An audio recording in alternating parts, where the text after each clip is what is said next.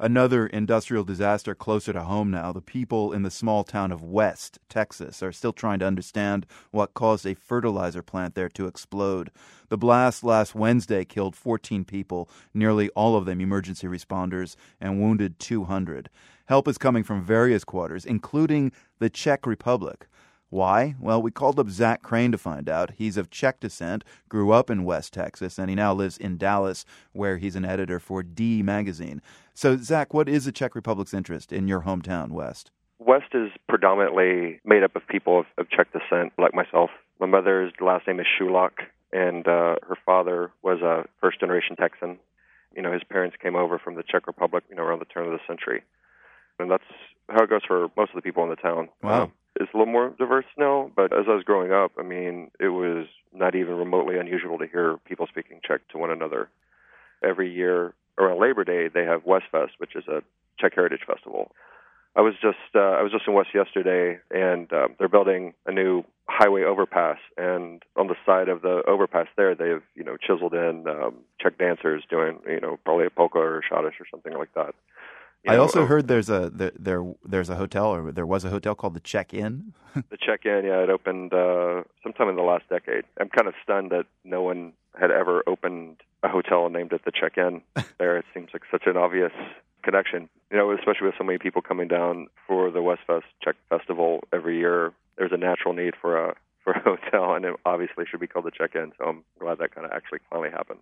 So, uh, what's been the response from uh, from Prague to this terrible tragedy in West? Are they almost treating it like a humanitarian disaster among their own people? From what I can tell, yeah, for sure. I know they are donating um, two hundred thousand dollars to aid in the rebuilding and everything like that, and I've definitely heard from uh, you know a lot of people over there. They're taking it very very seriously.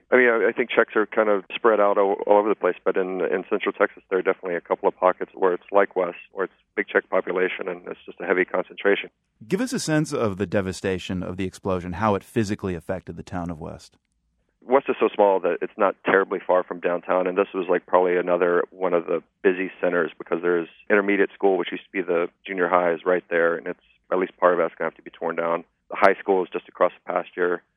The tiny little hospital is, you know, maybe 500 yards away. The rest home is right there. So there's a three-page list of addresses. Of all those lists of houses, there's two that were marked green for okay, and those are probably the furthest away. So everything around there is it's going to take, you know, a long time. I think it's just more emotionally because, you know, everybody knows everybody down there, at least a little bit you know everybody is affected in in some way. I can't imagine there is one single person who lives in West who did not lose somebody or did not know somebody who who lost a significant amount of property. So it's going to take a while to heal that, but the people down there are so tough. Well, I was going to ask they you. I mean, te- Texans have a bigger than life reputation. Czechs have their own character. Has the hybrid Texan Czech mentality, whatever that is, been strong mettle for dealing with this tragedy? Absolutely, absolutely. I mean, Texans are a certain way, and you know Czechs are a certain way, and, and and you're right. There's like a hybrid of that that exists in West, where people are just like, we're going to get through this. We're going to be okay. We're going to fight back. We're going to be okay. I mean, obviously, there's a lot of people who are devastated and upset, but they're strong. If it's going to have to happen to a certain group of people who have the strength to get through this, I mean, these people definitely fall in that category. Well, Zac, we wish you and your family and the good people of West Texas a strong and speedy recovery from this disaster. Thanks for speaking with us. Thank you so much for having me on. That is Zac Crain, who grew up in West Texas. He now lives in Dallas, where he's an editor for D Magazine.